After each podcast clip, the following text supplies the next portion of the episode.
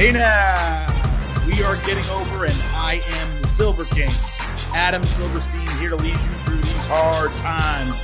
Data with an absolutely loaded WWE edition of your favorite professional wrestling podcast, with so much to cover today that we are not going to waste a lot of time with fun banter here in the opening of Getting Over. What I will tell you is this is our 40th episode of Getting Over. That sounds absolutely insane to say. 40 episodes in 103 days. It's like 2.7 a week. I've told you guys we are going to cover professional wrestling the right way on Getting Over, and I feel like we are doing exactly that. Before we get to covering WWE this week, you guys know what we need to talk about. Head on over to Apple Podcasts, wherever you listen to fine audio. Listen, it takes like, honestly, 30 seconds five star rating, and then you give a review, a couple kind words for the Silver King. Then, Chris, you talk about how much you love the Tuesday show, the Thursday, the instant analysis, the interviews. We bring it all for you here. And all I'm asking is a quick five star review on Apple Podcasts. It would mean a lot to me and it would really help the show. Don't forget to follow the show on Twitter at Getting Over Cast. Chris Vannini back as my co host today. You can follow him at Chris Vannini, and you can follow me at Silverstein Adam. I mentioned there's a lot to get to. Normally, I introduce Chris. We have a nice little fun talk. I'm not doing any of that. I'm jumping right into the main event.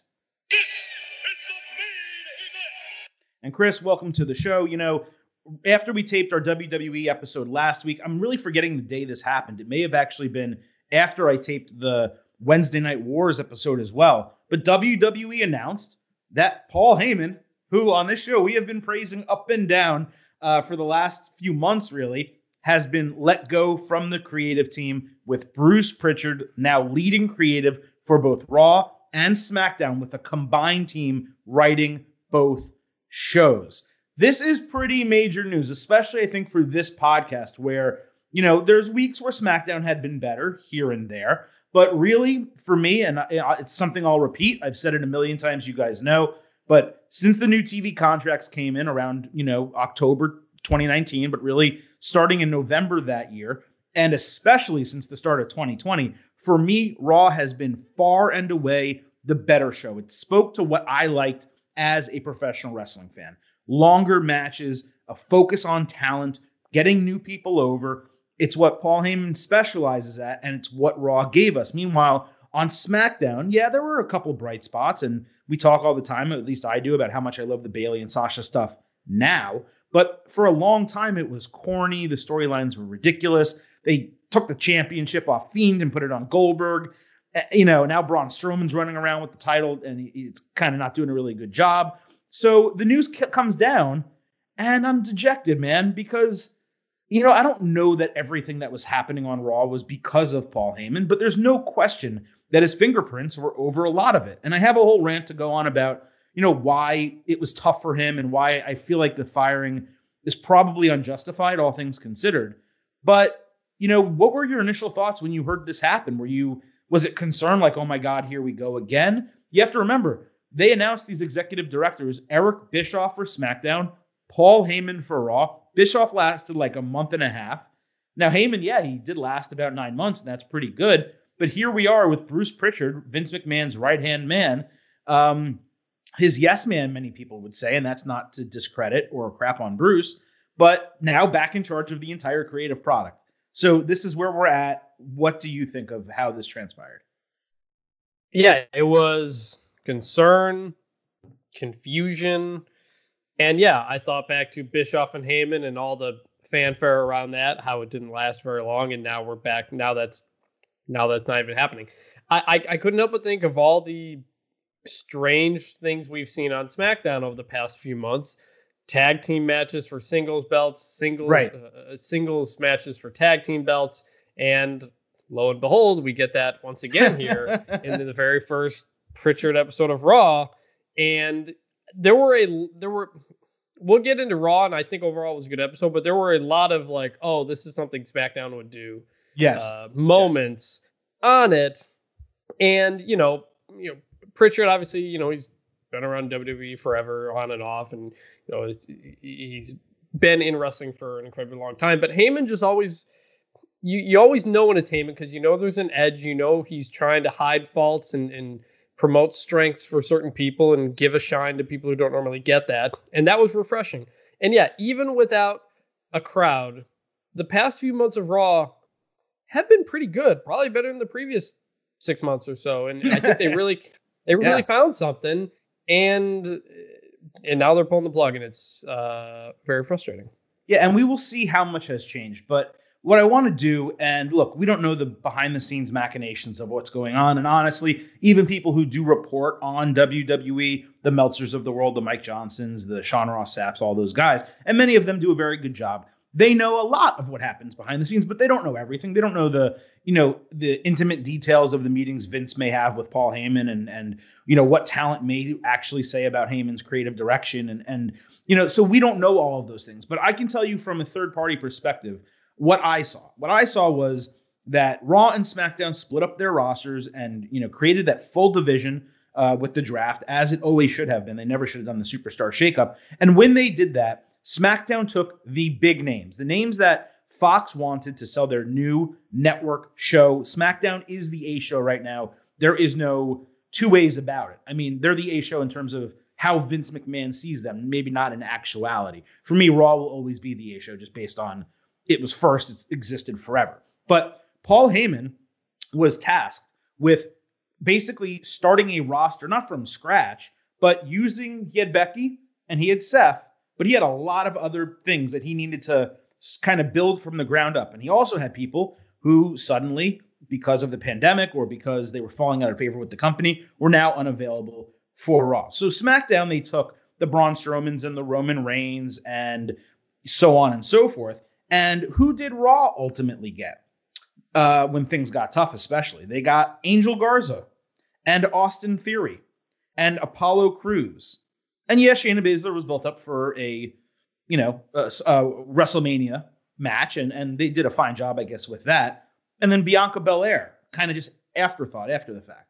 And then they're realizing, hey, the ratings are kind of not doing great right now. What are we going to do? Well, on on SmackDown, the show that's doing well, we're going to give them AJ Styles, and you know what? We're also going to give them Matt Riddle. And who did Raw get? No one so far. I mean, there is rumors certainly that someone will be coming there. Then, after all that happens, and I guess before Riddle and Styles, Raw's top star Becky Lynch unexpectedly gets pregnant, throwing a wrench in the plans completely. So you have Paul Heyman tasked with developing new stars because Fox wanted the current ones and he began doing it with Aleister Black and Andrade. again, Angel Garza and Apollo Crews is now U.S. champion. And somehow, in doing all this, Heyman still managed to put on a better show on Raw than SmackDown was every single week. Yeah, ratings have gone down for Raw, no question about it. But they also went down for SmackDown. The difference right. is SmackDown is on network television and Raw is on cable. And that's what happens when you take a show like Raw and you say, guess what? You need to build an entirely new roster. Some people you were counting on are not going to be available. And there's a pandemic going on. They were so void of heels on Raw, dude, that before this Bobby Lashley situation started happening, when Jinder Mahal came back, they were thinking of using him in this spot. And I'm I'm glad, you know, I don't I'm I don't want him to be hurt. It sucks that he's hurt again. He hurt his knee. But Bobby's obviously doing a great job here. So if ratings was the logic by which Heyman was fired, that's a stupid decision on Vince McMahon's part. If it was people not getting over, well, there's no crowd to tell you whether people are getting over, and he's working with fresh faces. I'd so, also disagree with that. I think they've gotten a lot of people over. Oh, I do. Oh, I, I do too. I mean, Angel Garza, I think, is totally over, and Apollo Crews is, has totally new life. Um, but this is not to say, by the way, and I'll let you talk now. This is not to say that everything was perfect. Raw did not do a great job promoting its shows and announcing matches and lineups ahead of time.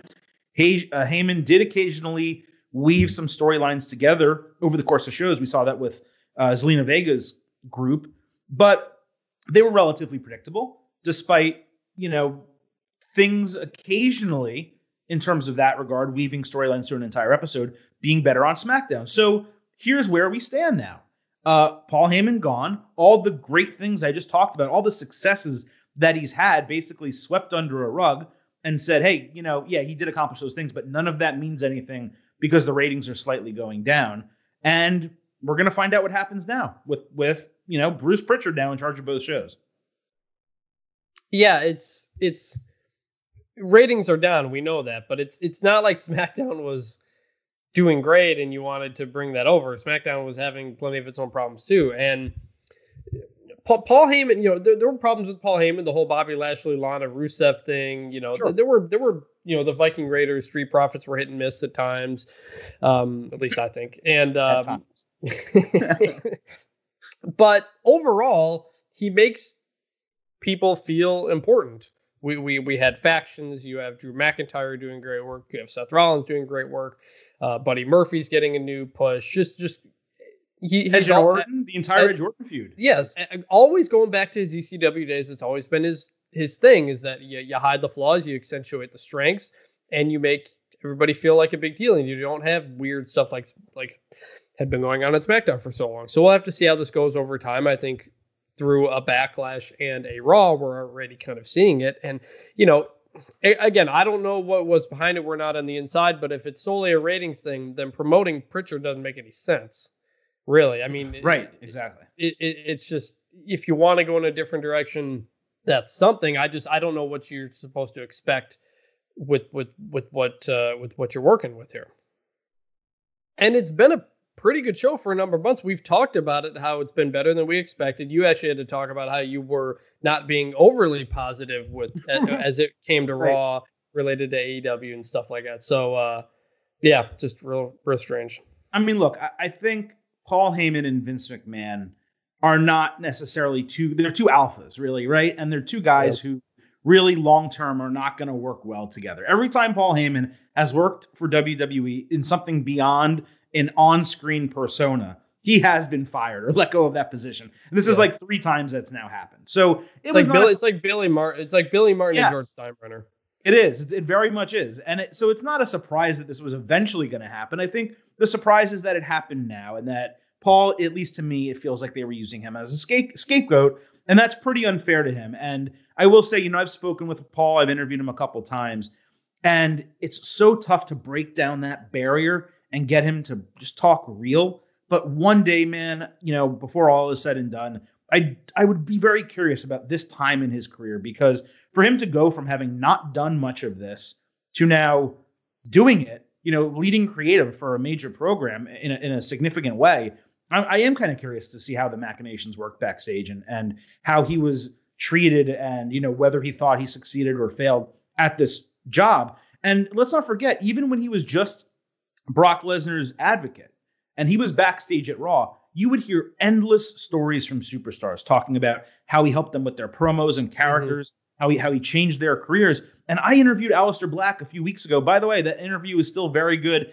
and green, and it's on this episode of, uh, I mean, on this podcast feed. Uh, and Aleister Black credited Paul Heyman with so much of what's gone on with his character and, and how it's developed, and having patience with him, allowing him to build this arc that you know Aleister Black wasn't even on Raw Monday night. That's something we'll talk about later. So. I, you know, it is a little bit depressing. And by the way, we talked about all the things that Paul Heyman did right. You know what else he did right? The entire Drew McIntyre Brock Lesnar feud, and he got Drew McIntyre over as the company's number one babyface about six months after he was just another guy on the roster. And right he, now, he got Drew he got Drew over in a way that they couldn't get that, they couldn't get Roman over. Exactly. Well, I mean, they did get Roman over, but not with 100% of the fans. There is basically no one who doesn't like Drew right now. Right. He is a cool, badass face who's not stupid, doesn't take shit. He's the guy that you want leading the company, and Paul Heyman succeeded succeeded in making that happen. So it is disappointing ultimately for me that this all went down. But if we're gonna be honest, I watched Raw on Monday night, and it was a good show. It was a mm-hmm. very good show. It was as good as any Heyman run show. That, that now that doesn't mean next week's will be and the following weeks, but I loved that we had storylines that weaved through the entire show. That Orton and Christian thing. Well, again, we're going to talk all about about all this in greater detail later. But Orton and Christian, it was three parts over the show. The McIntyre Lashley stuff was four different parts involving R-Truth. Even the women's tag team situation was two segments as opposed to just jamming it all together in one. He maximized, um, he meaning um, uh, Bruce Pritchard here or whoever did creative, maximized the appearances of Big Show. He was in three segments. Ric Flair was in three segments. We saw MVP all over the show, talking to Lana, Lashley, R-Truth, Apollo Crews, Shelton Benjamin, right? And there was some interesting booking as well. They also announced three major segments for next week in the women's tag team titles, the Raw tag team titles, and Rey Mysterio making his return to the show. So there was a lot of really good stuff that happened on Raw Monday night. But of course, we did get shorter matches. That Crews Benjamin match would have gone far longer under Paul Heyman. Uh, there was no Aleister Black on the show whatsoever. He's been a featured guy. Uh, Humberto Carrillo, once again, not there. Now, granted, I understand they were doing something different with Dominic, and we'll see if those guys maybe show up next week with Rey on the show. Dominic, you know, presumably there as well.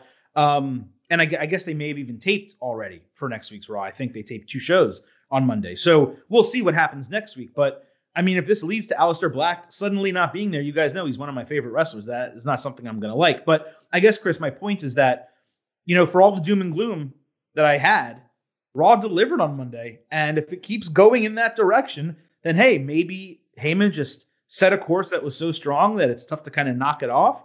Or maybe this ends up being a decent decision. Yeah, it, I mean, it, it, picked up and carried forward a lot of the things that Heyman had been leading already, so that that's a good sign. A lot of those things you mentioned were were good. It was a, a, a good show that had stuff going throughout the night, which has long been a problem. in promoting for next week, a lot of the things we've complained about in the past. So that was all good. I think the I think my bigger question is more two months from now. You know, how do they start the next feuds? How do they get into the next stories? How do they try to bring up somebody new and promote them in a different way? So that's what we'll kind of have to see in the long term. And you mentioned, uh, I, I noticed last night that last night's show wasn't live. What do you know what the schedule is? How they're doing this? Are they going back to mostly tape shows? Well, that kind of leads into our next segment here about their taping being delayed. But yeah, um, they it seems like they are taping taping to live, basically, or sorry, live to tape. I guess is how they is the, the actual term. I think they're doing live to tape on Monday with then taping the following show immediately after it. So basically, they tape both shows in the afternoon. They air one live that night, which is what we saw Monday, and then the next one the following Monday. Um, I believe on Tuesdays, I thought they were doing SmackDown, the same thing, taping two, airing one this upcoming Friday, then one the following Friday. And then NXTs, I assume they would just do on Wednesday because it's a different facility. Uh, and then everyone's gone Thursday, Friday, Saturday, Sunday through another week. I believe that's the taping schedule, but it has been so different every single time. I mean, yeah. Raw last night it did feel live, so that was fine. But last week's shows they both felt taped to me, even though that uh, you know I did think Raw was good and SmackDown was pretty good too. They just felt like there's a lack of urgency. You can tell the crowd is extra tired because they've yes. been there for a long yep. period of time. So it it does kind of wear on you a little bit to to see everything be taped when you know yeah, AEW at least is doing one live show and then taping other ones around it, it seems. I kind of wish they would go to that. But look, precaution is the key here. And at no time does WWE need to be more cautious than now. This is the second part of our five part main event today uh, with a WWE developmental talent testing positive for coronavirus. The first wrestling talent that we know of on WWE or AEW to test positive for COVID 19. This came out about 1045 WWE, made a release at 11 o'clock right as Raw went off the air. Uh, this person was last at the Performance Center on June 9th. They experienced symptoms a few days later. There was a taping, by the way, on June 9th. WWE said in the release it will test everyone who was there for that taping for COVID 19 today as we're taping this show on Tuesday. There was originally taping scheduled for Tuesday. They have been postponed. Um, the WWE said it will resume tapings once all the test results are in. So that could mean that maybe Wednesday they do NXT, Thursday SmackDown.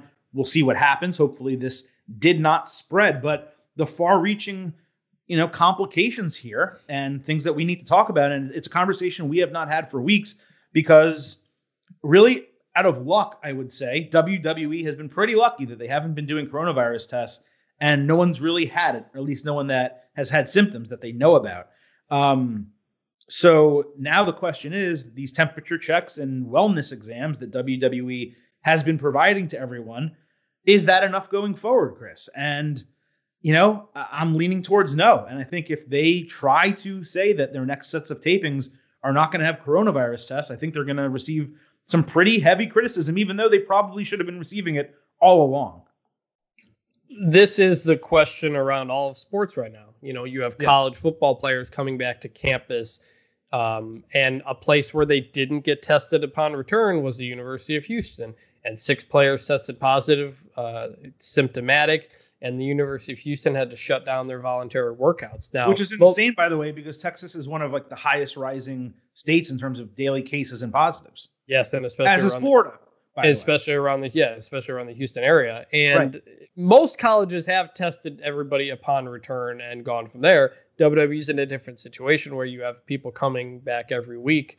Um, but yeah, this this was bound to happen at some point, and now we need to see how they handle it. Um, I, I couldn't help I couldn't help but find this to be an incredibly strange coincidence or just whatever with the timing, but right as I think it was Ryan Satin first had this report Yeah. last night, it was right when they were explaining on Raw that because Christian and Edge was an unsanctioned match, WWE cannot be held liable for anything that happens. Yeah. Right as this news dropped, I just it was complete coincidence. I chuckled at that.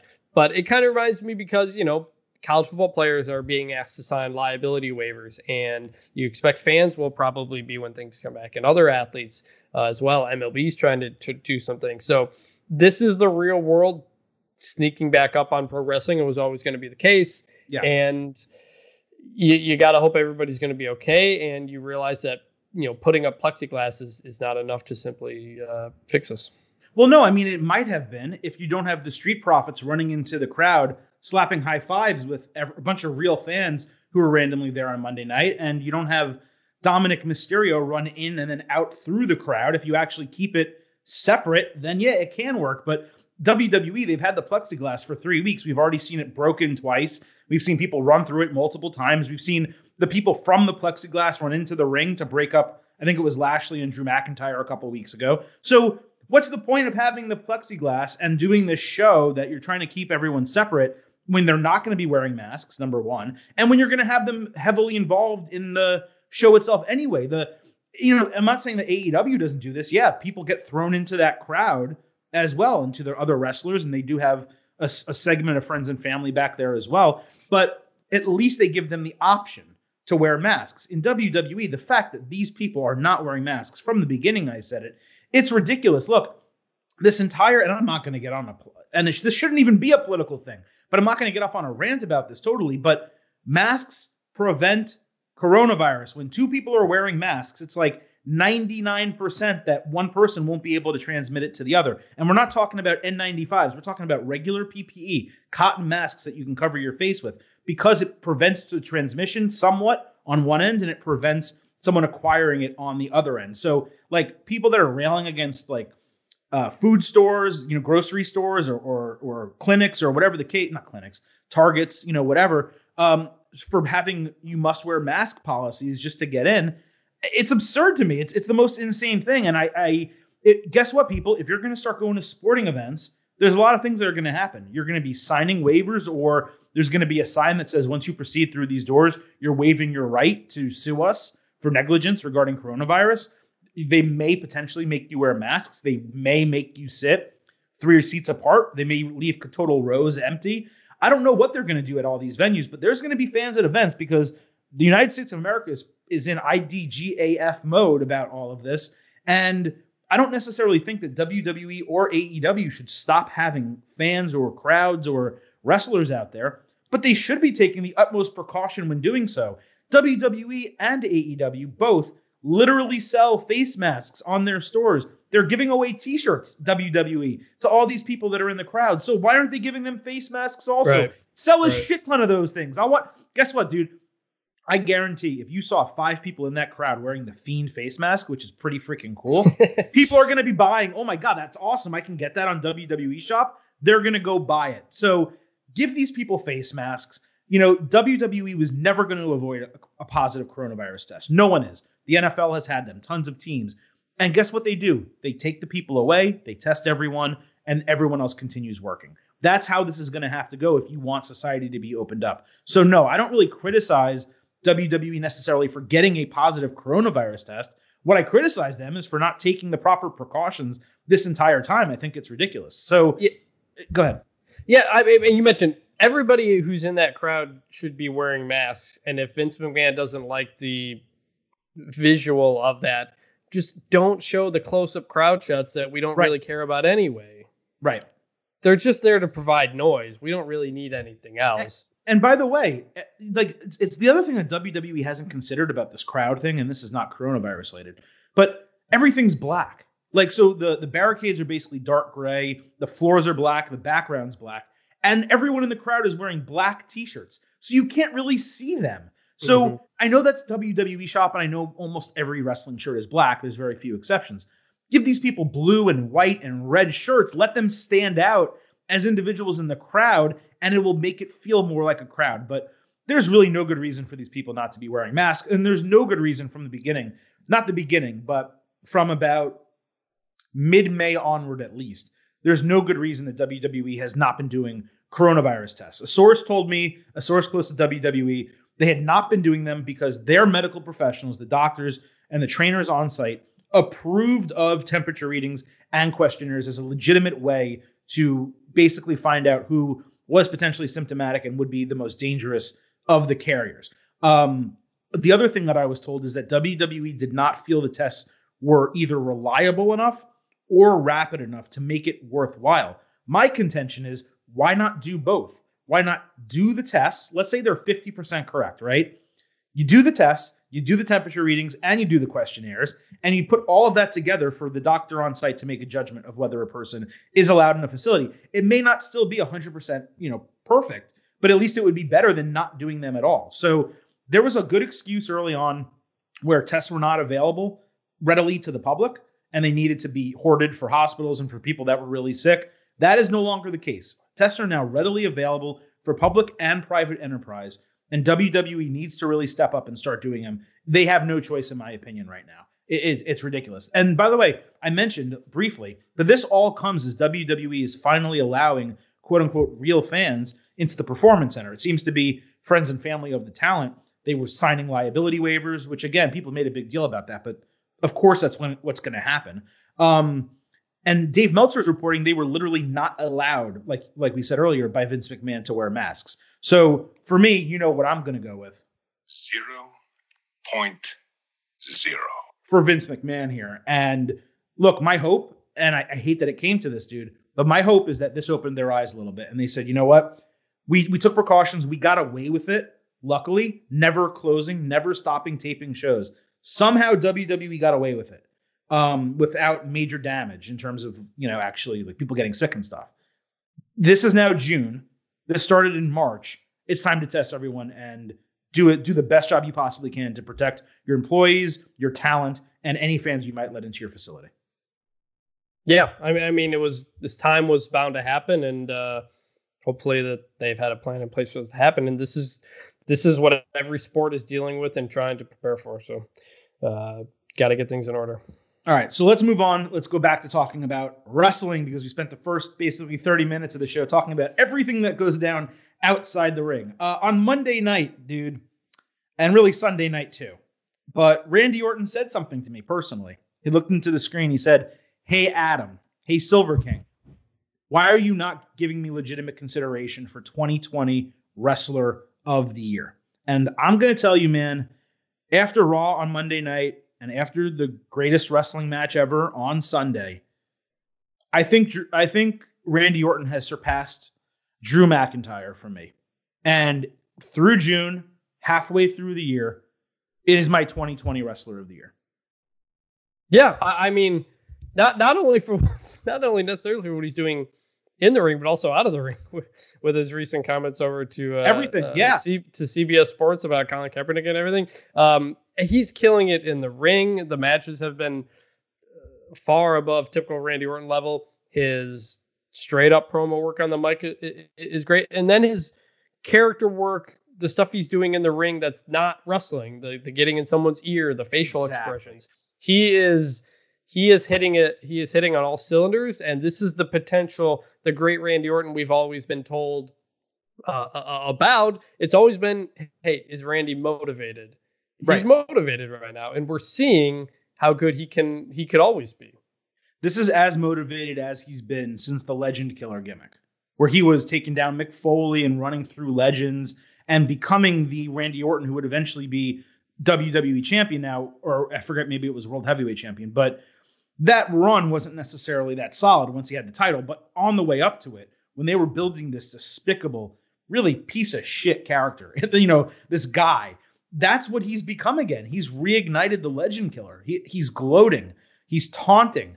And yes, it's the promos, it's the backstage segments with Charly Caruso, it's the match quality and what he's actually doing in the ring. And we haven't seen too much of that, of course. But you know, everyone when they talk about wrestler of the year, they default to Kazuchika Okada or Kenny Omega, or Tetsuya Naito, or Adam Cole, or, or whoever the case. But wrestling to me is about so much more than what happens in the ring. It's the entire persona. It's the gimmick. It's the promos. It's keeping kayfabe. It's everything.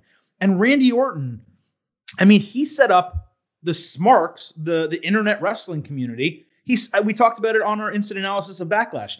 He set them up by criticizing NXT and talking about leg slaps and multiple false finishes to give us multiple false finishes with a leg slap to end that match. It's next level shit, man. And yeah, it even goes to his real life persona. It does. Maybe it's affecting me. I don't give a shit. Him, the trolling stuff that he did about signing with AEW, and that yeah. may have been more 2019 than 2020. Um, but that stuff, the hey, I, I just bought an effing plane stuff. Uh, his social to- total turnaround 180 from this Missouri guy who, you know, historically throughout his entire career has been conservative at a minimum and, you know, potentially more than that to having this really realization with a light bulb going off.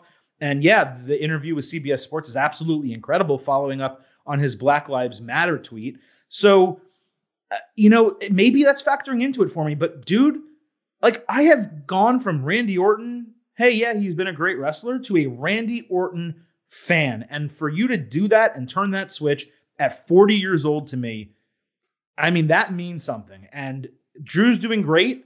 And maybe it'll come down to Randy and Drew. Right now, I don't really think AEW necessarily has someone who can match up, nor do I think NXT does, not in 2020. Maybe Jon Moxley in AEW, but we have we've seen so little of him that it's kind of tough to, to put him in a wrestler of the year category. But I believe it. I tweeted it from my account last night, and a lot of people agreed. He is my dark horse candidate for Wrestler of the Year, and we're halfway through the year. And there's a yeah. lot of time left for him to do a lot more than what he's already done.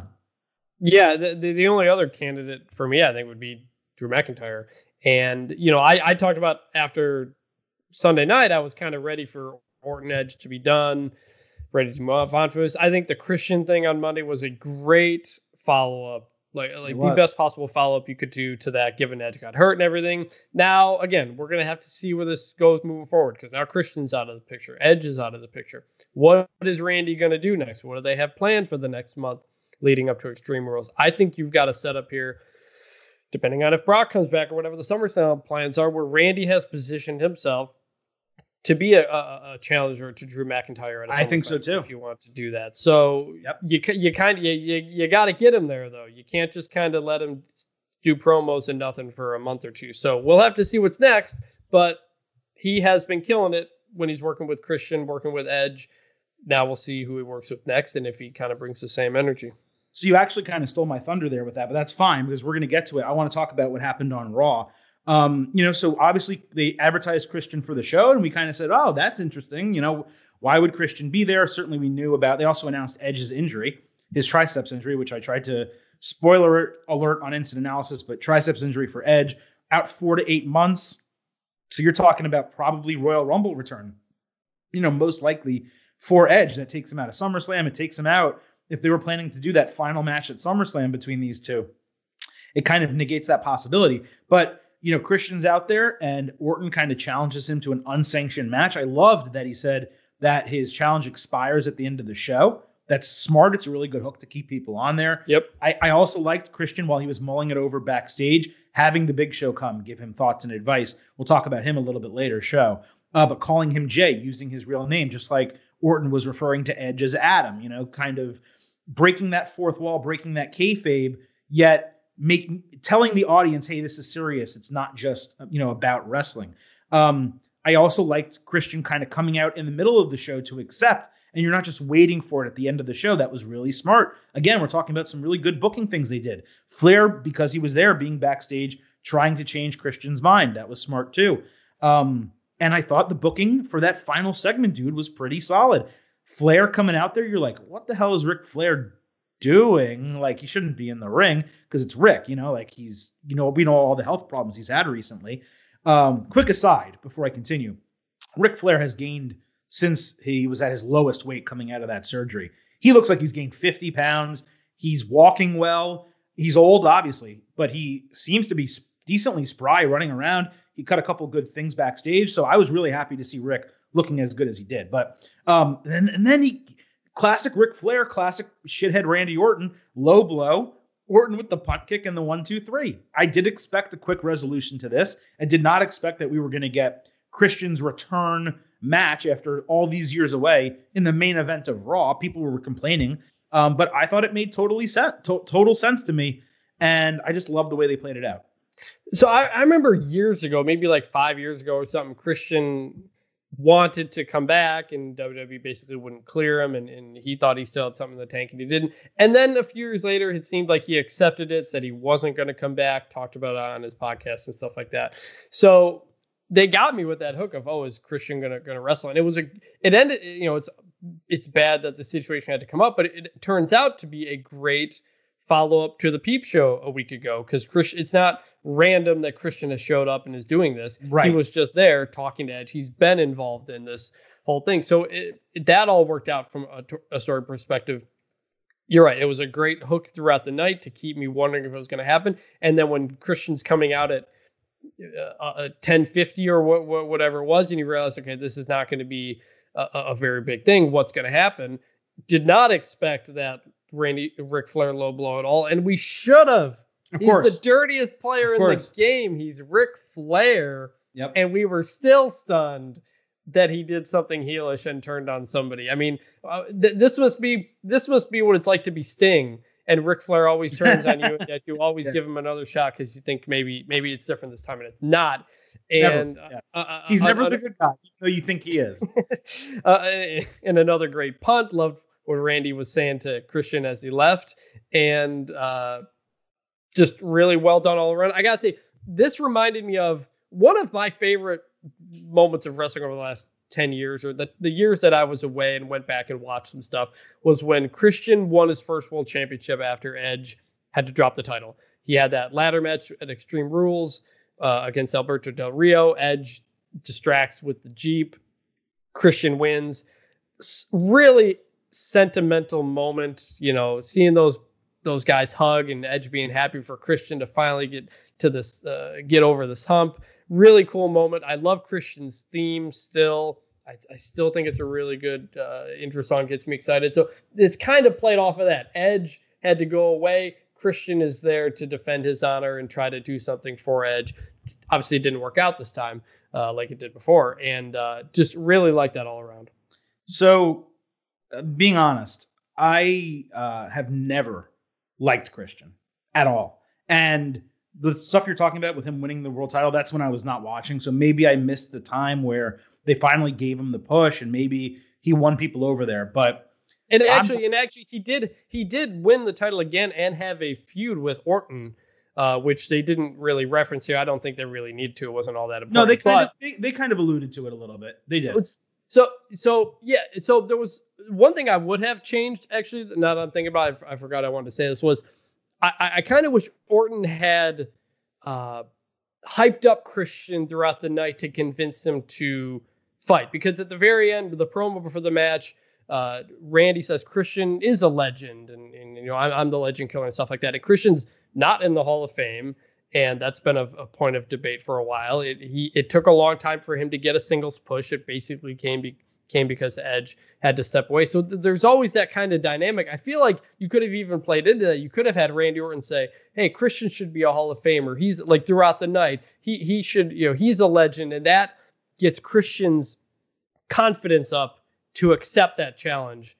And then you do the end. I, I I think it worked the way it was. I think that's another way you could have added to it a little bit more to kind of go through Christian's thought process to see why he feels like he can do this, and then you realize that absolutely no, he cannot.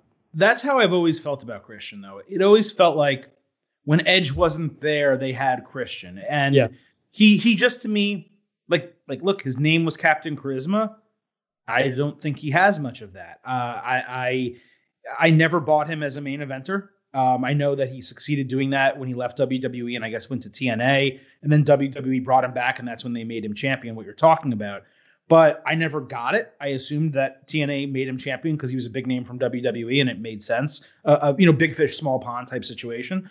Um, but I've never bought into the greatness of Christian. I don't like his theme. I don't like. Uh, Oh man, I love I, it. I don't I don't like uh, the peep show and the peeps and all that stuff is annoying to me.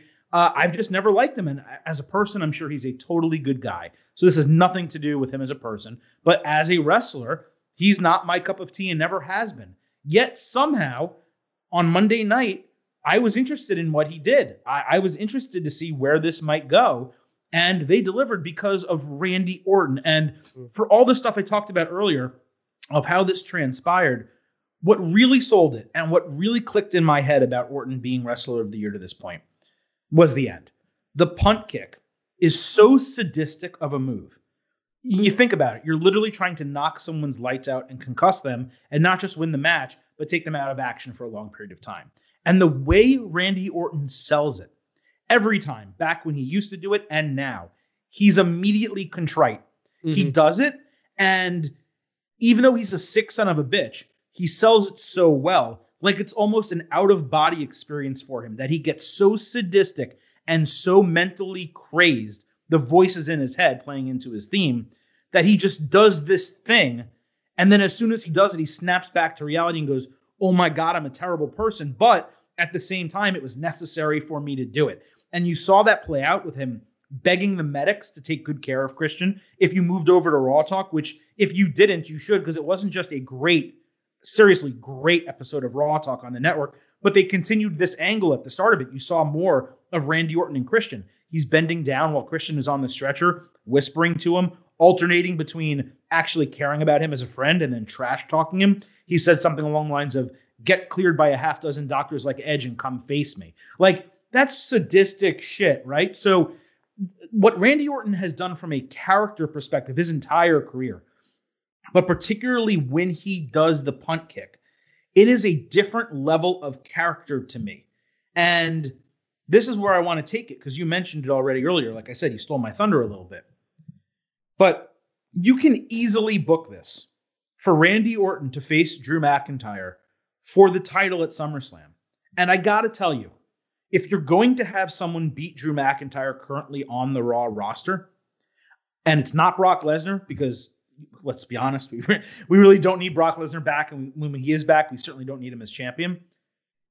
He is the best option because that punt kick can ground anyone. It doesn't matter what size they are by, by taking their lights out. And I could totally 100% see a scenario where Drew McIntyre holds the championship until SummerSlam on the way. Maybe Randy Orton does take out Christian at, at Extreme Rules. Maybe they have a match there. Randy Orton wins the title at SummerSlam. Edge comes back at the Royal Rumble, wins the Royal Rumble. And you have Randy Orton versus Edge for the WWE Championship at WrestleMania in Los Angeles, assuming they're able to do it there. So I got to tell you, that is, a, and I know we always talk about you want the WrestleMania moments to be for the new talent, not the old talent, especially not by that time, probably 47 year old Edge and 41 year old Randy Orton. And you want the winner of the Royal Rumble to, you know, to be a, a, younger person who gets put over by it. And maybe they can have someone else on SmackDown win the Royal Rumble and Edge just comes back and challenges him, whatever the case. You can also do this entire thing with Edge coming back at, at the Royal Rumble at number 30 and eliminating Orton, and they can restart their feud and go to WrestleMania again. My point is, if you're going to have Drew McIntyre not carry that title until next year's WrestleMania, and you hopefully are not going to bring Brock Lesnar back just to randomly take it off him at a Saudi Arabia show or Survivor Series or whatever the case, dude, Randy Orton is rolling to such a high level and degree right now that I think it makes all the sense in the world for him to be the one to beat Drew McIntyre for the WWE Championship. So I, I I don't hate it. My only concern is I think about what an eight month Randy Orton title run leading into WrestleMania, Tough. and and he's Tough. had he's had tough stretches where he's carrying the belt and it doesn't quite work. He, he I, I always like him better as kind of that just in the shadows doing his own thing type of deal, and he's the type of guy you don't need to put the title on him. But uh, speaking of a, a Randy Orton title run, I was thinking back to when he was with the Authority and he had that really terrible Survivor Series match against the Big Show, but he brought the punt out for that.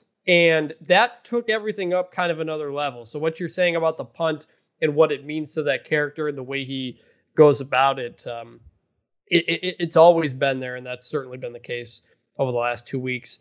I, you know, I don't know how you, you know, I just, I said earlier, Orton versus McIntyre at SmackDown works. I don't know how you book it and, and, and move forward from there. But giving McIntyre wins over legit guys, I think only adds to him. And I don't think it would hurt Orton if you ended up taking him off TV for a little bit or something like that.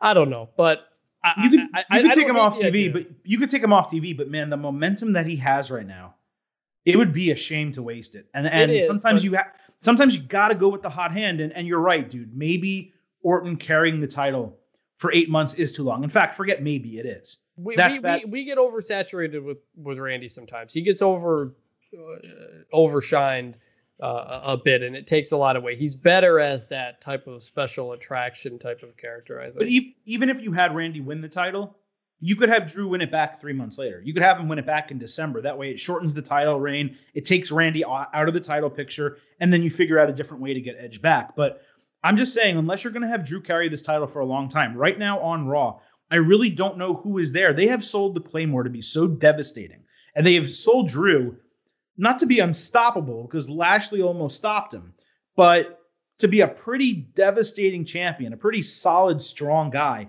that to this point, you know, they need another a guy who you think can legitimately beat him. He already beat Rollins. And maybe Rollins, you know, six months from now will be a different cat.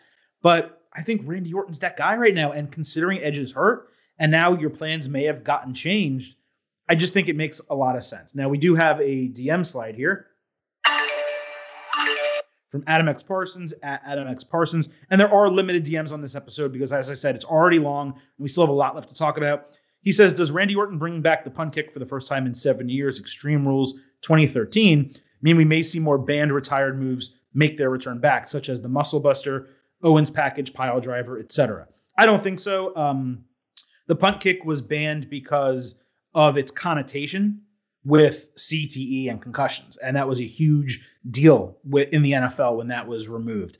The muscle buster and the package pile driver are seen as legitimately dangerous, whereas that one was the connotation of danger, just like the stomp. They didn't like the idea of doing it, you know, given racial unrest in the country, although Rollins is still doing it, and you know things are a little bit different now. Um, they also don't call it the curb stomp anymore, which was not a good name in, to start with. So I don't really think we see some of those moves come back. But I did interview Samoa Joe about a year ago, and I did ask him about the Muscle Buster, and he did say to me that it's not that it was banned; it's just that he hadn't needed to use it yet. But when he did, we would see it. So look, Joe's not even wrestling right now. He is great though, uh, but nevertheless, I don't think we're going to see that anytime. Do you? What do you think about this, Chris? Yeah, I, I, I mean, we don't really need to see a number of those moves. They're not really relevant. It's not like Joe's wrestling right now, Right. anyway. Um, I, I think the punt works when you use it in only certain situations like this, like knocking a guy out for eight months, um, something like that. It's not something we need to see all the time. Yeah, yeah. I, I, I don't think we're going to see a lot of changes. I don't think we're going to see pile drivers back at all. Adam Cole does the Canadian Destroyer. It's close enough to a pile driver, so let's just be happy that we have that. By the way, I cut this audio. I don't really have anywhere else in the show to play it, so I'm just going to play it now. But randomly on Raw during the Ninja segment, which we will talk about, Samoa Joe was asked about you know ninjas and his experience with them, and he actually said this on Raw. It's one of the few treasures in life, boys. Ninja fighting, oh, it's an unparalleled experience. Wait, Joe, how do you handle a ninja fight? Well, I, I would I would do a little bit different. I would let McDuckney go back, uh, take apart the power structure from the inside, and then never speak it again to avoid legal prosecution. But that's beside the point. So just a really funny aside that they did during Raw. I don't And- think I got that. I don't think. Yeah, it was it was it was during the Street Profits, you know, that whole situation. Yeah. But here's what's really funny about it, and I am not a TNA viewer. I never was. I've never seen really a full episode. But I was told afterward that there was a uh, basically a storyline they ran in TNA probably 10 years ago, maybe even a little further, where Samoa Joe had to take time off, I think for an injury. And he was walking like in the in the parking lot area. And just like know, on NXT with the the masked guys, the luchadors who have been kidnapping people, he got kidnapped into a white van by ninjas. And he was gone for like 10 months. And then all of a sudden he came back on TV and they never mentioned it again. They never mentioned his kidnapping. They never told any type of storyline with it. They just literally kidnapped him. He went away. So what That's Samoa so Joe, unlike TNA. so what Samoa Joe just did on Raw was wrap up a TNA storyline from a decade ago, and Tom Phillips prompted him to do it. That is just top tier for me. You know, that is just absolutely It. it's fantastic. Okay. He's been Moving- killing it.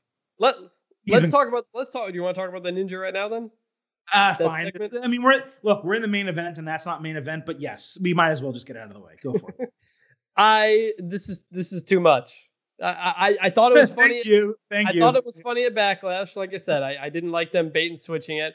I thought it was funny, but too long at Backlash. But now it's done. Like, let's have this championship match. They once again promoted the championship match and didn't deliver. And this is what I talked about. This is what the thing I was concerned about with the writing changes that they they do not know that they will not know how to end a story or just move on to something else. They just they don't know. Like, I've largely enjoyed the Viking prophets thing, but like like let's let's bring it home now. Let's kind of let's Yeah. move forward with this. And I just I didn't get anything out of last night's deal other than now apparently that Samoa Joe line. Uh, but uh, yep. So I, I I know I'm back in I know I'm back and forth on this. You generally don't like it, and we've had some disagreements on it, but I'm sure you're in agreement with me on this one. uh, here's the thing. Uh, I'm not. I'm not in agreement. So What? I, I I am in agreement with the promotional stuff. If they are they've promised tag team title matches in two consecutive days on Sunday and Monday and not delivered it. It's ridiculous. I got the reason they did it Sunday. I was able to excuse it because they had another plan to do a cinematic thing, but they couldn't say advertised for the show as a cinematic thing with the Viking Raiders and the Street Profits. So they advertised the title match. They didn't deliver it, but at the end, they had Ref Jess when she leaned over the dumpster say, "Hey guys, you have a title match." They at least said that it was scheduled, and they they let the fans in on that. Yeah, we didn't give it to you, but we didn't forget that we promoted it. This was all intentional. Okay, so because of that, I let it go Sunday. But to advertise it then on the pay per view, you're gonna get that match Monday, and then not deliver it was absurd. I'm gonna separate that from what we actually got on the show, because out of all all of the Viking Raiders Street Profit segments that we've had. What happened Monday for me legitimately entertained me and and kind of popped me because first you had them kind of teaming up Avengers style, which is kind of corny, but you knew what they were doing, and it played off of Ivar summoning the turkey leg like it was Thor's hammer on Sunday. So I'm not a comic book geek or anything like that, but I at least appreciated what they were doing. Then the stuff with the ninjas, is it ridiculous?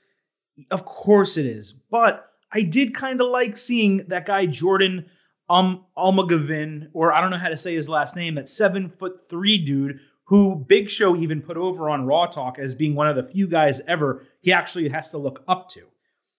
So it was it wasn't good okay?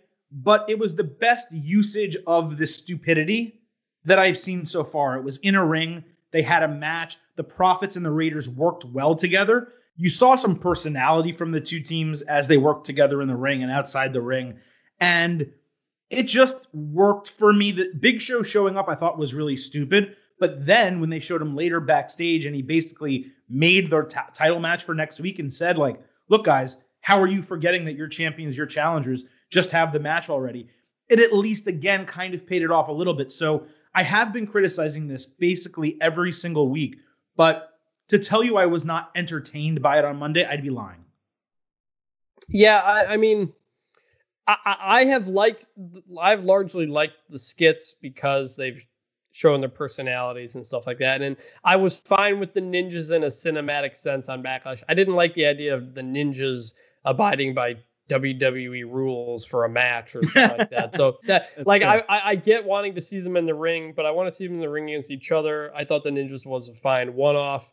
If the ninjas are going to be a faction or something now, it's to. Oh yeah, they got to stop. Yeah. It, So like it's just like okay, let's let's let's let's go to the next step in this story now. you got two Knights of Ninjas. You got to calling them. You got to call Jordan the Big Ninja. And if they want to do something with him and Tozawa, Yeah. and, and maybe I mean it's going to be corny and stupid, but maybe it could potentially just be entertaining. And at least you're getting this guy on TV. He's a big dude, and just like Braun, they brought they put Braun on the main roster before he was at all ready to wrestle, and he grew into something. So I'm okay to see what they do with him. Okay, back to main event topics. We have two more before we kind of get on with everything else, and we're already an hour into the show. AJ Styles beat Daniel Bryan. I can't believe, like, think about how much has gone on in WWE that we still haven't talked about this, and we're an hour into the show. Styles beats Bryan for the IC title in a long featured SmackDown match. I meant to say in the Backlash Instant analysis, Chris, but it was tough sledding for Edge and Orton not only to be billed the greatest wrestling match ever, but to be aired two days after AJ Styles and Daniel Bryan gave us what I probably will rate like a 4.5 match. The buildup was awesome on SmackDown with the opening package that got across the significance of the title, its history, all the people who have held it before. I thought ultimately Bryan probably should have won the match if I was booking it, but there was no wrong choice here. AJ Styles won clean. He was great in the moment. It was a decisive victory. That is what we want from a match of that caliber. You do not want some type of screw job finish. It was the first intercontinental title of his career. It makes a little bit more sense now that he was brought over to SmackDown for this match. Daniel Bryan sooner than later. Uh, I believe they're pregnant. Uh, they're due in, I think, July maybe. So not only will he be gone soon, but he'll be gone presumably for a few months. Uh, maybe Drew Gulak kind of takes that mantle. We'll see what they end up doing. But ultimately, I guess putting it on Styles did make sense. The one thing I'll say is I wish we could get a cut of this. The match in its entirety with no commercial breaks, nothing missing from it. I would love to see like this match in 35 minutes in all of its glory. Yeah, that that kind of goes back to how much I just hate having commercials in the middle of matches because you don't get commercials in the middle of sports games. Um, I know sometimes they can do the picture in picture. They should do that more often. AEW does it all the time. Um, but uh, yeah, just really a hell of a match between two guys you expected to put on a hell of a match. It got the, the, the my only my only problem with it was that it wasn't the main event of the show, uh, which was which was strange considering how much they had hyped this up. And it's honestly probably other than the women, other than the women's tag, probably the biggest thing going on SmackDown. Um, but uh, it, w- it, w- it was everything you hoped for from these guys. Fucking zero. You're you're 100% right. It should have been the main event. And I believe this all the time. Title matches should be in main events, especially if your other main event is not great. So on Raw, they had the women's ch- championship match. I was okay with it not being in the main event because they had Randy Orton and Christian in something they were hyping the entire night. But to ta- but just like you said, to spend the entire episode leading up to the match hyping the Intercontinental title match as a huge deal, and then main eventing the show with a basically a comedy six man tag match with Otis and Braun Strowman and Tucker. That is dumb booking. And that is the stuff with Bruce Pritchard that concerns me. That Yeah. a decision like that is made. Whereas if Paul Heyman was booking that show, that Intercontinental Championship, given the hype, given everything, the build that they did for it, that would have main evented the show. You're you are one thousand percent correct. Let's move back to Raw and talk about the continuation of the Drew McIntyre Bobby Lashley story. This is the last major topic. Then we'll do some quick hitters on the way out. Um, I thought they did a good job not having Drew be the gullible babyface who was goaded into another title match, and instead having R-Truth do it. I, people gave this some criticism because they felt like Drew was kind of taken down a peg by going with R-Truth, but to me, it just enhanced his character. That yeah, you have this badass face who takes no prisoners and and beats the shit out of people. But sometimes you want to juxtapose him with a, a comedic character. You saw it with Steve Austin. They would do it with Mankind. They would do it with a ton of people where maybe he wouldn't be in a match like this, but you would be able to see the lighter side of them. Uh, Steve Austin and Kurt Angle uh, worked very well together in that regard. So I had no problem with him teaming up with R-Truth. I thought they had solid back and forths. Um, backstage between the teams with MVP kind of goading them, R-Truth being the one to accept. And then you had the dynamic of Drew kind of actually being concerned about his title because of R-Truth. And then in the end of the match, paying it off by believing in our Truth and allowing him to hit the splash and getting the one, two, three to protect his title. I thought doing that booking for the match also sold the impact of the Claymore because he hit MVP with the Claymore. And then, like 30 seconds later, R-Truth hit a splash and MVP was still dead. So it just worked for me top to bottom. Of course, I hated that the WWE Championship was on the line in a tag team match. Of course, you guys know I hated that. That is counter to everything that I believe in. But given that, they still put on an entertaining match, multiple entertaining segments, and it gave something it gave Drew something a little bit different to do as we wait for MVP and Lashley to demand another singles match at a pay-per-view, which you know is going to come next week or the week after. I, I think my biggest problem is that it made it look like Drew got goaded into doing something by R-Truth, who we've continually been told every week is like the dumbest character on the show. But he And- didn't get goaded into it. R-Truth accepted it, and he's like, "What the hell?"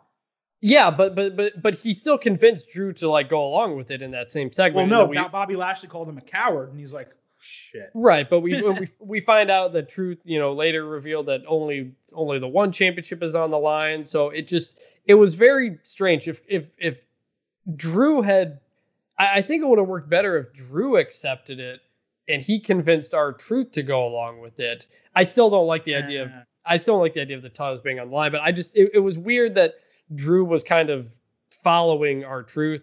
Um, but more than anything, again, a singles match. Uh, I mean, sorry, a tag match for a singles title. Just get that out of here. It's it's I- it's not it's nonsense. And for for real, I mean, in theory, you have the WWE Championship on the line on Raw, and it's not the main event of the show, which we Right. just talked about. So like, it was just it it was it just did not fit in anything. It didn't need to happen. There's so uh, different ways you can do different things. Just it just didn't need to happen. I feel like you could have come up with something better to do something with these guys for the day. I agree that it was unnecessary. Like maybe it should have been a number one contender match or something like that. They could have they could have figured something else out. But I will disagree in terms of the execution of if that was a heel, if Drew McIntyre was a heel and that happened, then yes, he would go complain to management and bitch and moan about it and yell at the person and you know say you better do this or else I'm going to get you fired or whatever the case might be. But Drew McIntyre is a a fighting face champion. You have to remember, he defended after he beat Brock Lesnar against Big Show at WrestleMania, right? Right, So and I, and I like and I like that, but it was R-Truth who came up with the idea. I'm just That- saying that's my problem. well, no, no, it was no, that's not true. It was MVP who came up with the idea. Why don't you guys put those titles on the line? And R-Truth accepted it. Yeah, I'm sorry. That that's So- what I mean. Yeah. So again, yeah. it was stupid. It was stupid. I'm not defending the booking. I'm not defending the WWE title being on the line in a tag team match. I'm not defending any of that. I'm just saying it was not out of character for him to once R-Truth accepted it, and then he got the pressure from the bully, bullies in this case, Bobby Lashley and MVP. You're not going to have the face champion say, "No, I'm not going to live up to that."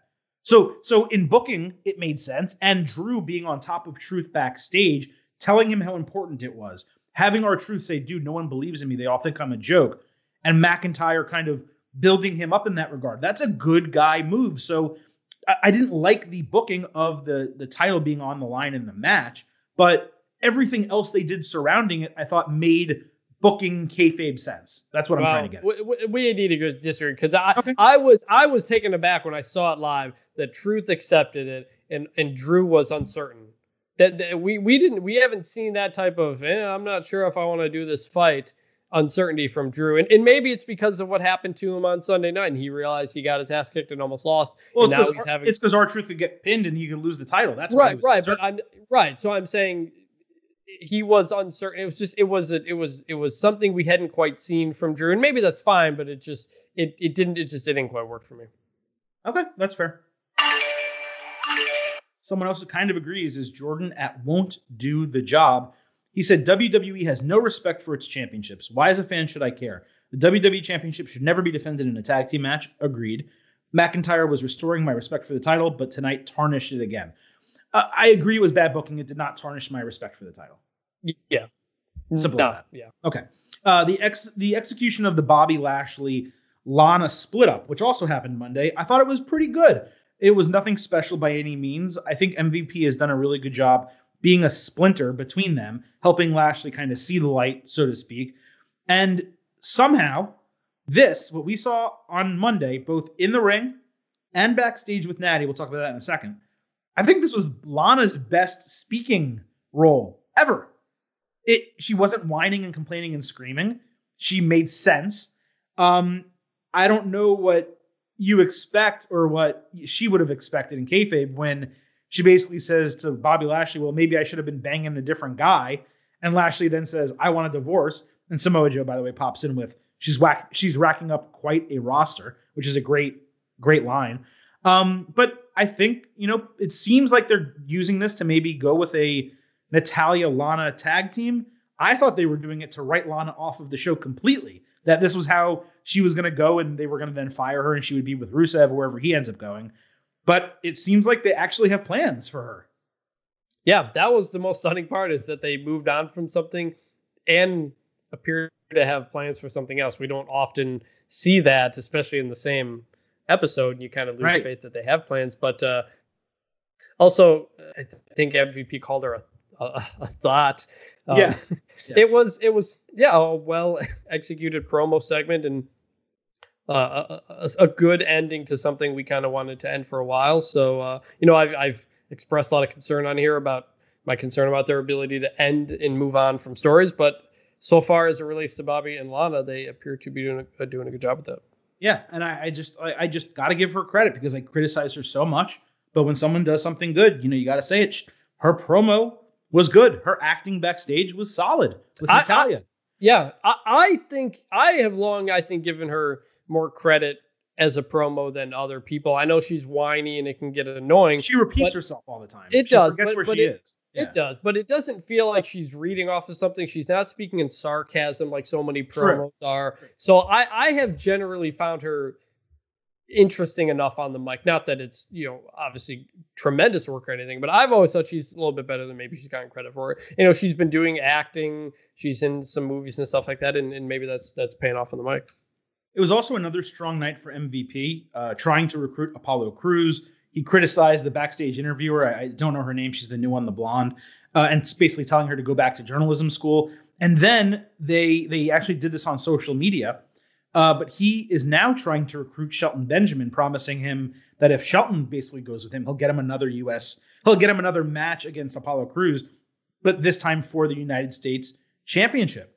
So I thought that was really good stuff from MVP. And then just to kind of put it forward, we'll talk about Apollo Crews also, then you can uh, reply here.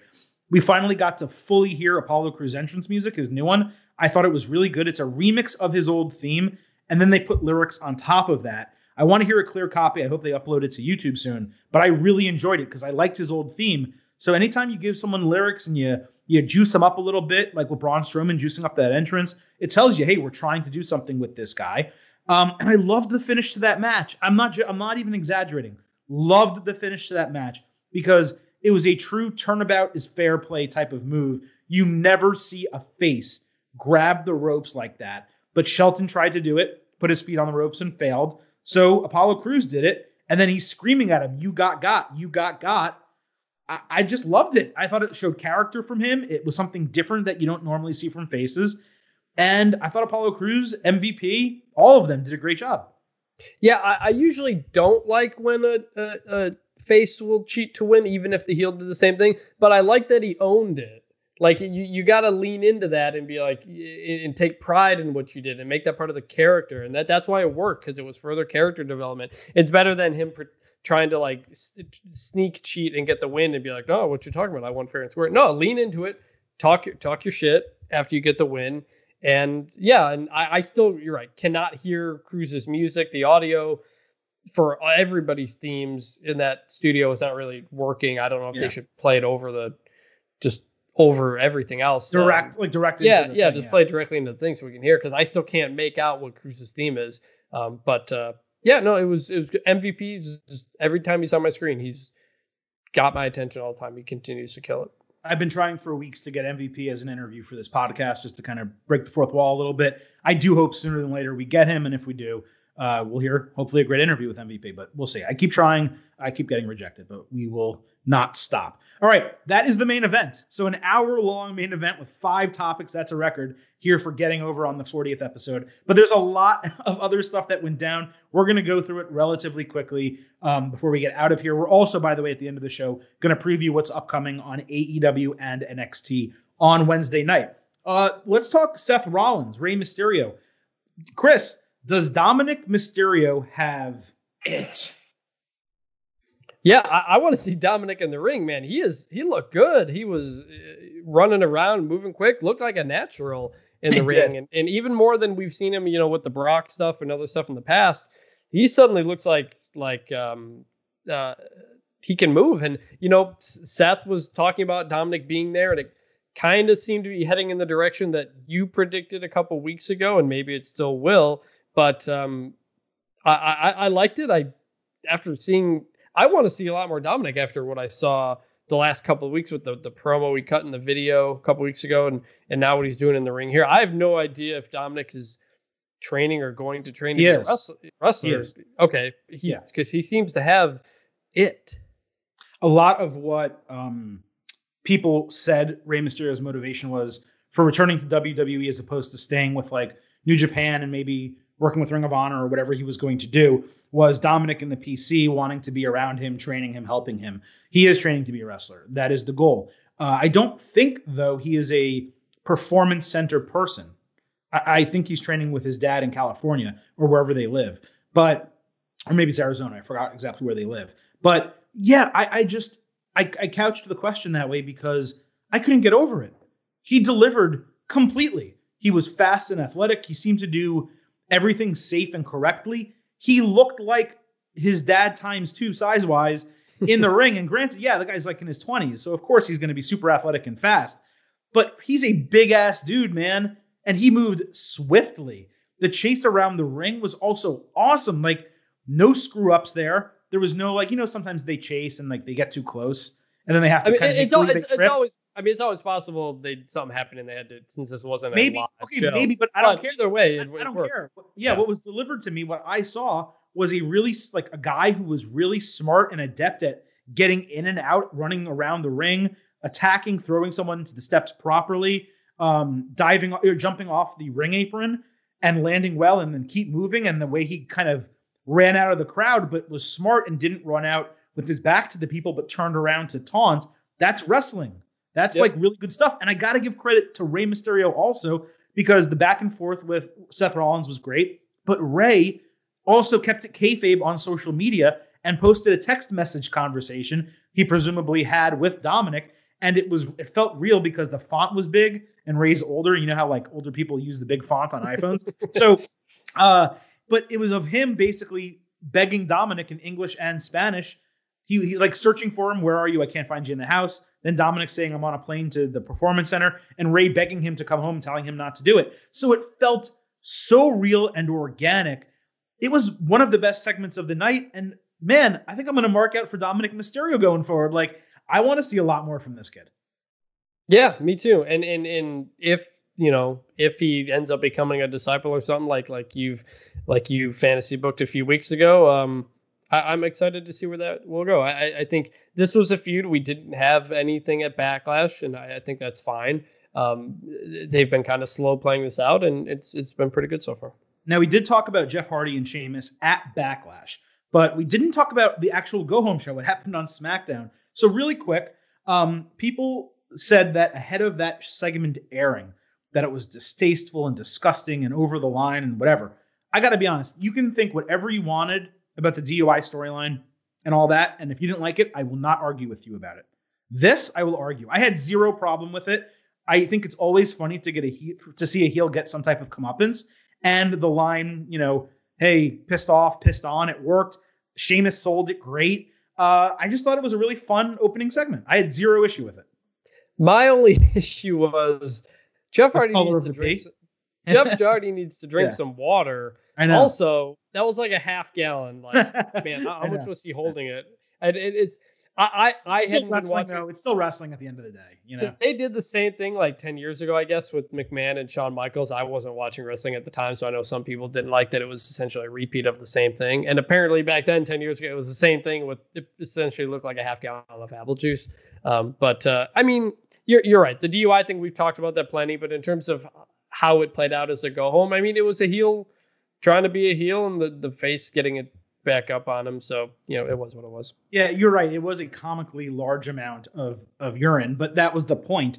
But yes, uh, like for an athlete who should be probably drinking a lot of water since he's sober and trying to, you know, stay hydrated, um, it should probably have been a little clearer or a little light light yellow. So I did think that was funny. But other than that, anyone that said that segment was bad and tried to get like the internet to hate it before it even aired, just totally ridiculous. Uh, I think people are going to be big mad about Liv Morgan returning to TV and then eating a loss from the Iconics. But I, again, just something that didn't bother me. I, there's more important things to get upset about in wrestling we already have on this show. Uh, her hot tag from Natalya was fantastic. She showed great work in the ring. I think every time we see her in the ring, she's better than she was the time before. Her losing was entirely Natalya's fault in kayfabe uh, because she got Natalya kind of ran in, got thrown out of the ring. Then and then Liv Morgan got basically pinned by the Iconics, and they didn't let it go. So they didn't just have Liv Morgan lose and then kind of say, "Oh well." They had Natalya kind of berate her backstage a little bit, and uh, you know that to me says that Liv is primed for some come up comeuppance on her own against Natalya or Lana or both of them or who knows what they're going to do. So I, I just I, I don't hold her. I don't harbor resentment when someone just loses a match. I don't think she's getting buried, and I think they gave her a good amount of face time and let her get over in the ring. So w- when that match ended, I was like, I was kind of just bled on it, and and you know, it, it, had been speaking. You know, this was on Heyman. You know, we, we saw some Liv Morgan promos, and then we kind of didn't, and then she loses the match here. You kind of Right. feel like uh, maybe they're pulling the plug on this, and I was like, this this has been pointless, but they did have a follow up to it, and and it kind of goes back to the Lana thing too, which, which was kind of in the whole same thing. So it made me think that okay, maybe they do still have a plan here for Liv, and that's all I needed to, to know that they still have a, a plan, something moving forward. The, the the backstage stuff after the match was that for me. So I kind of my feelings on the match have changed now because I, I thought they were just pulling the plug on this whole thing, and it appears they're not. So I'm still interested to see if it goes somewhere. It was also a necessary plot device because you needed to get the Iconics a win so they could cut that promo. Yeah, And and I thought it was gr- the Iconics since they've come back. This is something else I said. I I liked them in NXT. I found them immensely annoying on SmackDown. I just I know that was the gimmick, but it was to the point where I didn't want to see them on TV, and it bothered me every time they were out. But that has completely changed for me on Raw since they've come back from their extended layoff, which was totally just due to booking. They were both healthy, but I loved them demanding another match. They handled the promo extremely well. I enjoyed very much that they came back out later when Bayley and Sasha Banks were in the ring. Of course, they also cut the video promo on SmackDown. That was that was prior to the pay per view. Um, so it seems like they're trying to get a one on one match with Bayley and Sasha Banks for a Raw. You know, coming soon. I believe next week is what they promoted. Uh, so now you have Bayley and Sasha Banks on NXT on Wednesday, and now you're going to have them on Raw defending the titles both times. The Iconics struck first. Um, I just I, I loved it. I loved the Iconics. I think they're doing a great job. And Bayley and Sasha Banks, I don't think we need to talk too much about them because I, I brag about that. Not brag. I uh, praise them every single week. But they they continue to do a great job as well. Yeah, I, I love what the Iconics have been doing. I love, I love Bayley and Sasha. The only thing is, I think this kind of highlights the problem with not having many women's tag teams.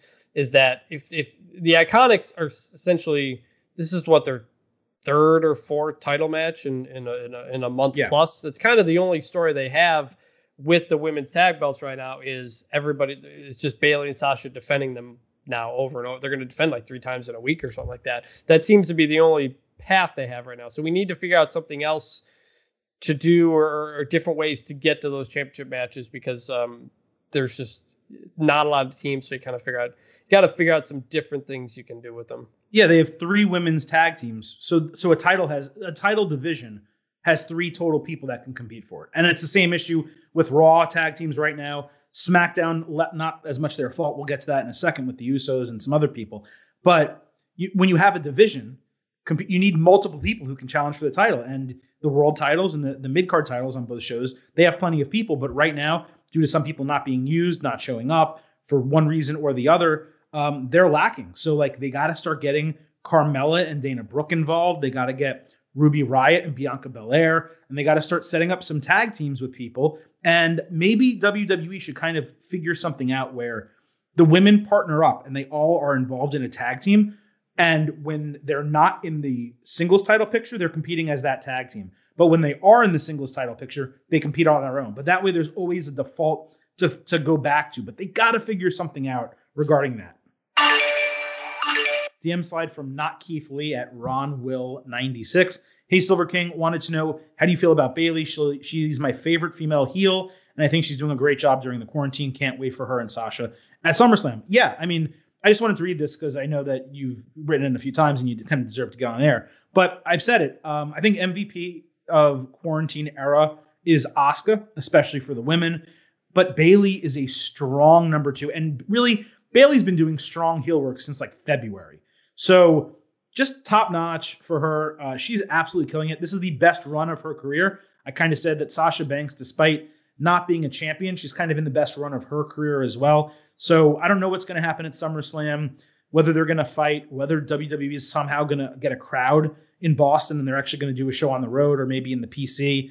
But man, they deserve it all. That singles match between them really deserves a crowd. It deserves a lot of hype uh, a big time storyline, which they're seemingly working towards. It seems like they're extending it personally.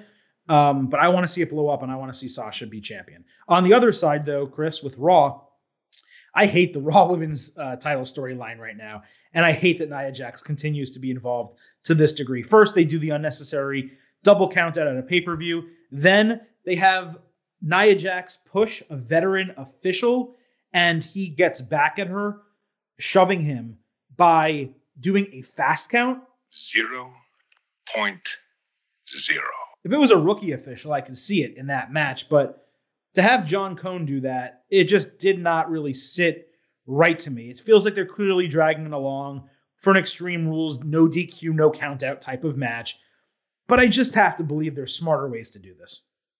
Right. Like you don't you don't need to set it up like this. You don't need to do a double count out. You don't need to do a, a weird ref thing. Like it's just it's so many of these women's wrestling tropes that WWE leans uh, finishes that they lean on so many times: distraction, roll up, or a, or a count out. Not only this, but it was a week ago or so when Asuka got counted out of her match because Nia walked down the ramp. Like there's just they cannot figure out how to finish a Nia Jax Asuka match normally without it apparently torpedoing one or the other. Like just have a clean finish and like play into it and do something from that. It's just this is late. It's lazy. It's lazy. This is booking. this was this was to me the clearest Bruce Pritchard booking versus Paul Heyman. This and and Backlash. There was a report that before Backlash began, the plan was for Asuka to win clean and move forward with a different storyline. It is clear Pritchard booking and Vince McMahon booking to have a double count out on a pay per view and then a ref fast count on Raw and stretch a storyline that does not want to be stretched, that fans don't want to see stretched going forward. So to me, um, that's exactly what it was. This was an emblematic Pritchard move. I believe last DM on the show, Black Saber Jr., he says, How much better would things be if we could just replace Nia Jax with Raquel Gonzalez? I think they'd be better. Yeah. And I don't really know that there's more to say about that. Do you have anything to say? No. Okay. We also had a tweet from Asuka, by the way, that was pretty great. She tweeted, At my level, I'm not going to be injured like everyone else is concerned about. It's Asuka quality! Exclamation point. she was replying to uh, a tweet that showed Nia Jax power slamming her, not not power slamming, um, power bombing her outside the ring. So I thought that was cute and funny.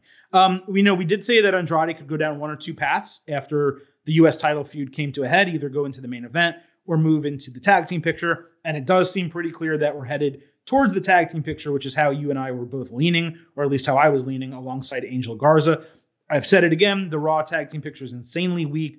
I do think they will be a good addition. And I like the story they told on Raw with Zelina Vega getting fed up with Garza, number one, flirting with Chuck, and then basically getting fed up with Andrade kind of interfering in the match by coming down to the ring. Her leaving Angel Garza at, at ringside and basically saying, You guys when since they were arguing outside the ring, you guys go fend for yourselves.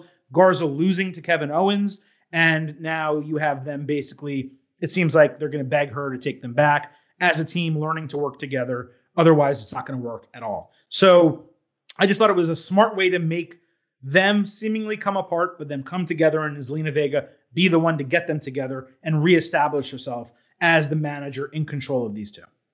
Yeah, we just can't. We just need to see if that holds as opposed Right. to a breakup after a couple weeks. That's that's my question.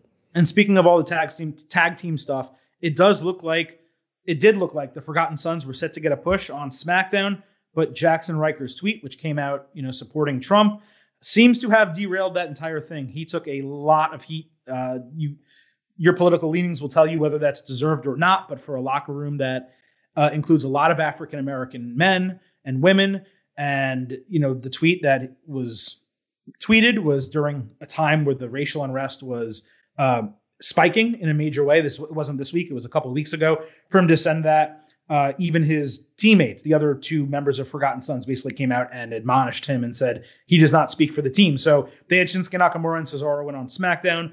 Uh, it seems to me like they're going to be stand-ins and number one contenders going forward. But it just goes to show you the Usos are injured. AOP is injured. Um, the Forgotten Sons just recently called up, now basically jettisoned. We'll see what happens with them long term. Raw, we already know about how bad things are there. The, the tag team picture with Revival leaving, it is as bad as it's been in a long time, despite them still having talented dudes.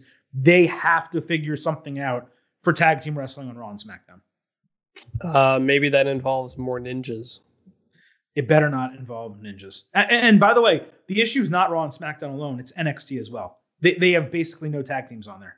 It's, It's just I don't know what happened. They they had they were so freaking strong. Miz and Morrison were there. All this stuff. They aren't using Miz and Morrison as a team. Usos hurt. AOP hurt. I do know what happened. I'm breaking it down for you. But but uh, but they got to figure it out and they got to replenish these divisions. They have so many people on these rosters. Create new tag teams. Bring back what happened to Ricochet and Cedric Alexander. By the way, like why aren't they back on Raw competing in the tag team division? Um, it- it's just uneven. They got to figure something out. They got to make it work. Okay. Like like like we we didn't need another Asuka Nia Jax non-finish or weird finish on a Raw. Like replace that with a tag team match to build some more. Like I don't know. There were a lot. I mean, there were a lot of championship matches on Raw that just didn't need to be that case. Just to add stakes when you know there's not going to be a title change. yeah, they, they got to figure something out on these shows. It's, it's really just starting to kind of gnaw at me. Um, okay, so that's it. That's WWE. Let's talk about really quick what's up next before we get out of here. Try to see if we can keep it under 90 minutes. AEW, I'm going to throw it to you, Chris. Let me run down the card for you. You tell me what you think about what's coming up. The tag team titles are on the line. Kenny Omega and Hangman Page against the Natural Nightmares. We also have the Young Bucks in their first TV match in a long time against the Super Bad Squad. Les Sex Gods against the Best Friends, who are putting their number one contendership at Fyter Fest on the line. We also have MJF versus Billy in a singles match, and Cody defending his TNT championship in an open challenge, which we always knew he was going to come around to that John Cena type of booking and start doing the open challenges. But uh, that is the five segment lineup for AEW Dynamite. To me, seems pretty strong, but I do have issues with it. What do you think?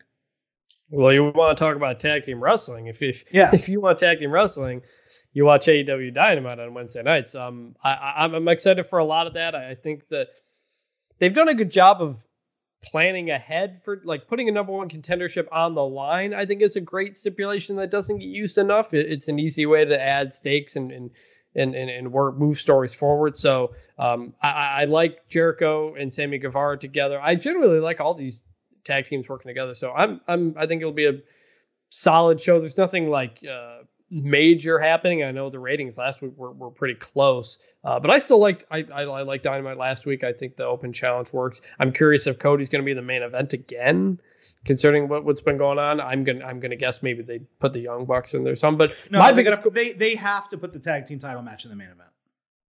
They should. no, that's right, that's right. You're right. They right, right. should. I don't know Yeah. if they will, but they should. Well, mm, I don't know. I don't. I, I- guess that's one of my questions is the order of the matches, but there, there's nothing unless there's a title change. There's nothing major going on. So I'm curious if they're larger stories uh, advance in any way. I will say that I, I got to disagree with you. And I'm well. All right. First, let me agree with you. The AEW tag team picture is incredible, and that's including people that aren't even there. Like Pentagon's not there, so you're not seeing him with Fenix. And obviously, they had just started the trio with Pac. the uh, something triangle. I forgot what it was called. Um, but so their tag division is incredible. It is by far number one in North America. Not a question. It's it's number one in the world. I would say best tag team division in wrestling. Um, that's not to say anything about the women's division and some other things that are happening there. But forgetting all of that, I have a major issue with these tag team matches. Uh, Young Bucks super bad. That's fine. You you do that. But th- they talk about the rankings and how much the rankings matter and who gets tag team title opportunities and number one contenderships. The best friends won the number one contendership. And I get it's a pay per view number one contendership, and they're doing it on Fyter Fest, which is just a special episode of Dynamite. So it's not even a pay per view. But they've ha- already had another tag team title match, Omega and Page. Now they're having a second one with the Natural Nightmares. And now the number one contendership that was booked for the pay per view or whatever, quote unquote, is now on the line against Les Sex Gods. So what do the rankings really mean? If you have to win That's number, fair. If you have to win number one contendership matches, and even when you win them, you have other people challenge for the titles ahead of you, and then your number one contendership still goes up on the line. The rankings are just an absolute joke. You have MJF, who's been in the number one spot, basically, or, or, or number two, number three spot in the men's rankings, undefeated. He can't even get a TNT title shot. I know it's a storyline, but he can't get that. He can't get an opportunity at Moxley. Meanwhile, Cage comes in, wins a, a coin, gets it. What's his name? Brodie Lee just says, Hey, I want to challenge you. Moxley accepts it. Eh, The rankings don't work for me. I know they tried it. They said they were going to be sports centric. They're not. It's a it's a normal wrestling promotion, and this just proves it. And I have no issue with that. Just don't say you're something and then be something else. That's all I'm saying. I, I have no problem with winning a number one contendership for something that's weeks away, and that there are other there are other title defenses in that span. Because in, in in my mind, it's it's you're you're getting more time to prepare for a match and and, scout for your opponent, your opponent or potential opponents, if we want to keep it in in kayfabe. Not if it I'm changes one week before. Not if it changes one week before, and they No, lose but- titles.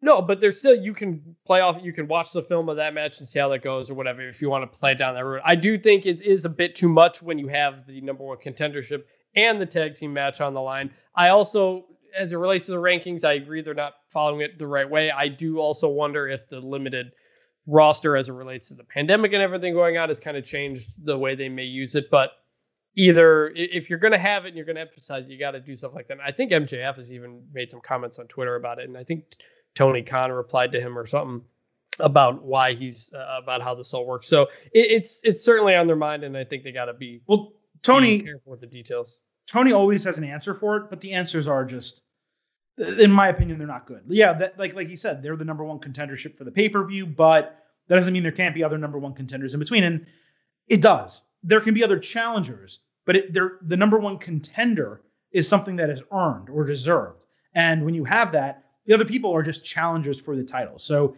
look, I, look, people will take this as me hating on AEW. I don't. I think this card is really stacked. I'm excited for Dynamite on Wednesday. I'm still going to watch NXT live, but but nevertheless, I, you have to admit when there's legitimate issues, and to me, this is a legitimate issue. All right, we got to get out of here. Uh, NXT, the women's tag team titles on the line. Bayley and Sasha Banks defending against Shotzi Blackheart and Tegan Nox.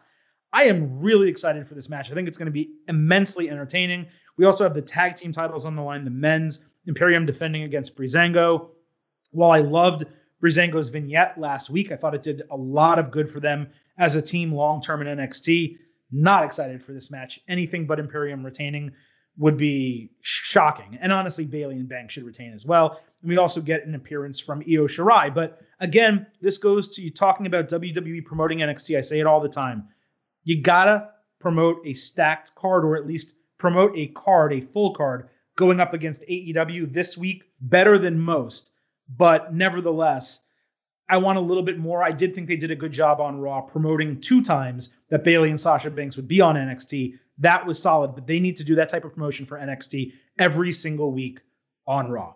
Okay, absolutely loaded WWE episode of Getting Over Here. Chris Vannini joining me. You can follow him on Twitter at Chris Vannini. Of course, you can follow me at Silverstein Adam. If you did not already hear our instant analysis for WWE Backlash, which is something I should have said at the start of the show, I got to remember to start doing that.